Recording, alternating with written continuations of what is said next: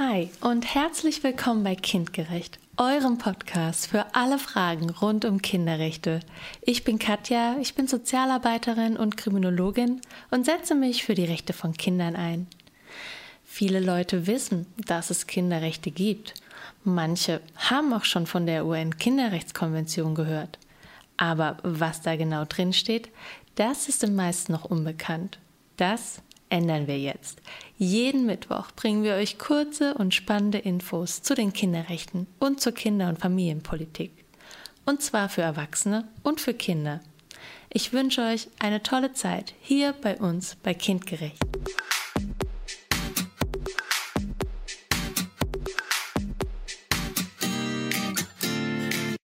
Heute Artikel vierzehn: Gedanken-, Gewissens- und Religionsfreiheit.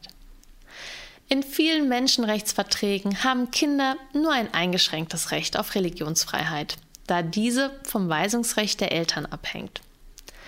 Die U N-Kinderrechtskonvention eröffnet für Kinder eine neue Dimension, indem sie die ausdrückliche Anerkennung der Gewissens- und Religionsfreiheit in Artikel vierzehn als Recht des Kindes verlangt. Darin steht: Die Vertragsstaaten achten das Recht des Kindes auf Gedanken-, Gewissens- und Religionsfreiheit. Die Vertragsstaaten achten die Rechte und Pflichten der Eltern und gegebenenfalls des Vormunds, das Kind bei der Ausübung dieses Rechts in einer seiner Entwicklung entsprechenden Weise zu leiten. Die Freiheit, seine Religion oder Weltanschauung zu bekunden, darf nur den gesetzlich vorgesehenen Einschränkungen unterworfen werden, die zum Schutz der öffentlichen Sicherheit, Ordnung, Gesundheit oder Sittlichkeit oder der Grundrechte und Freiheiten anderer erforderlich sind. Die Vertragsstaaten sind demnach verpflichtet, sicherzustellen, dass die Religionsfreiheit des Kindes gewahrt wird.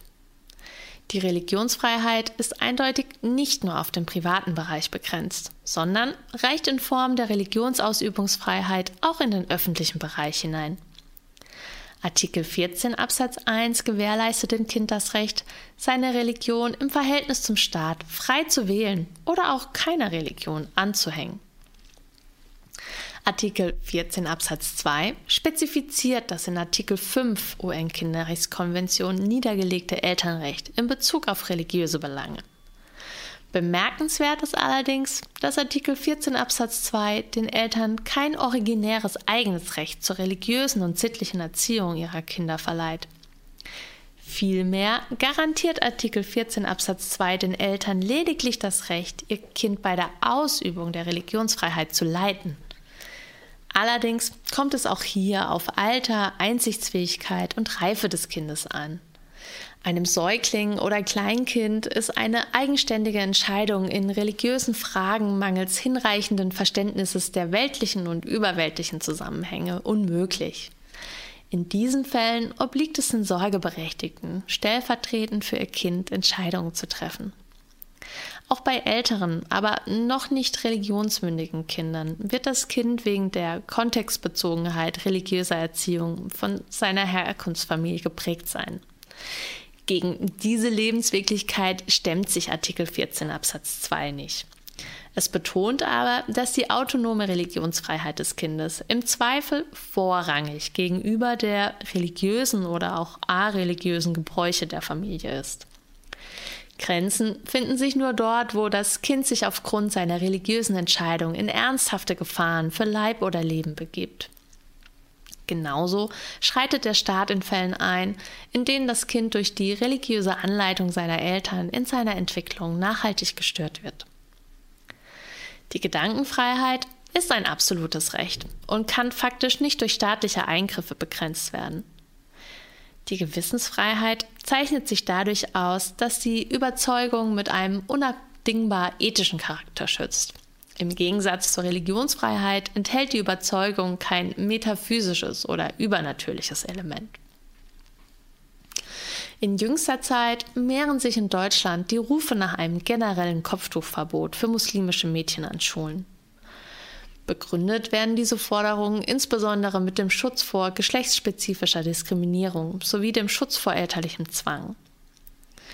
Im Mittelpunkt der Diskussion steht natürlich die Religionsfreiheit von Kindern. Die U N K R K nennt in Artikel vierzehn ausdrücklich die Religionsfreiheit.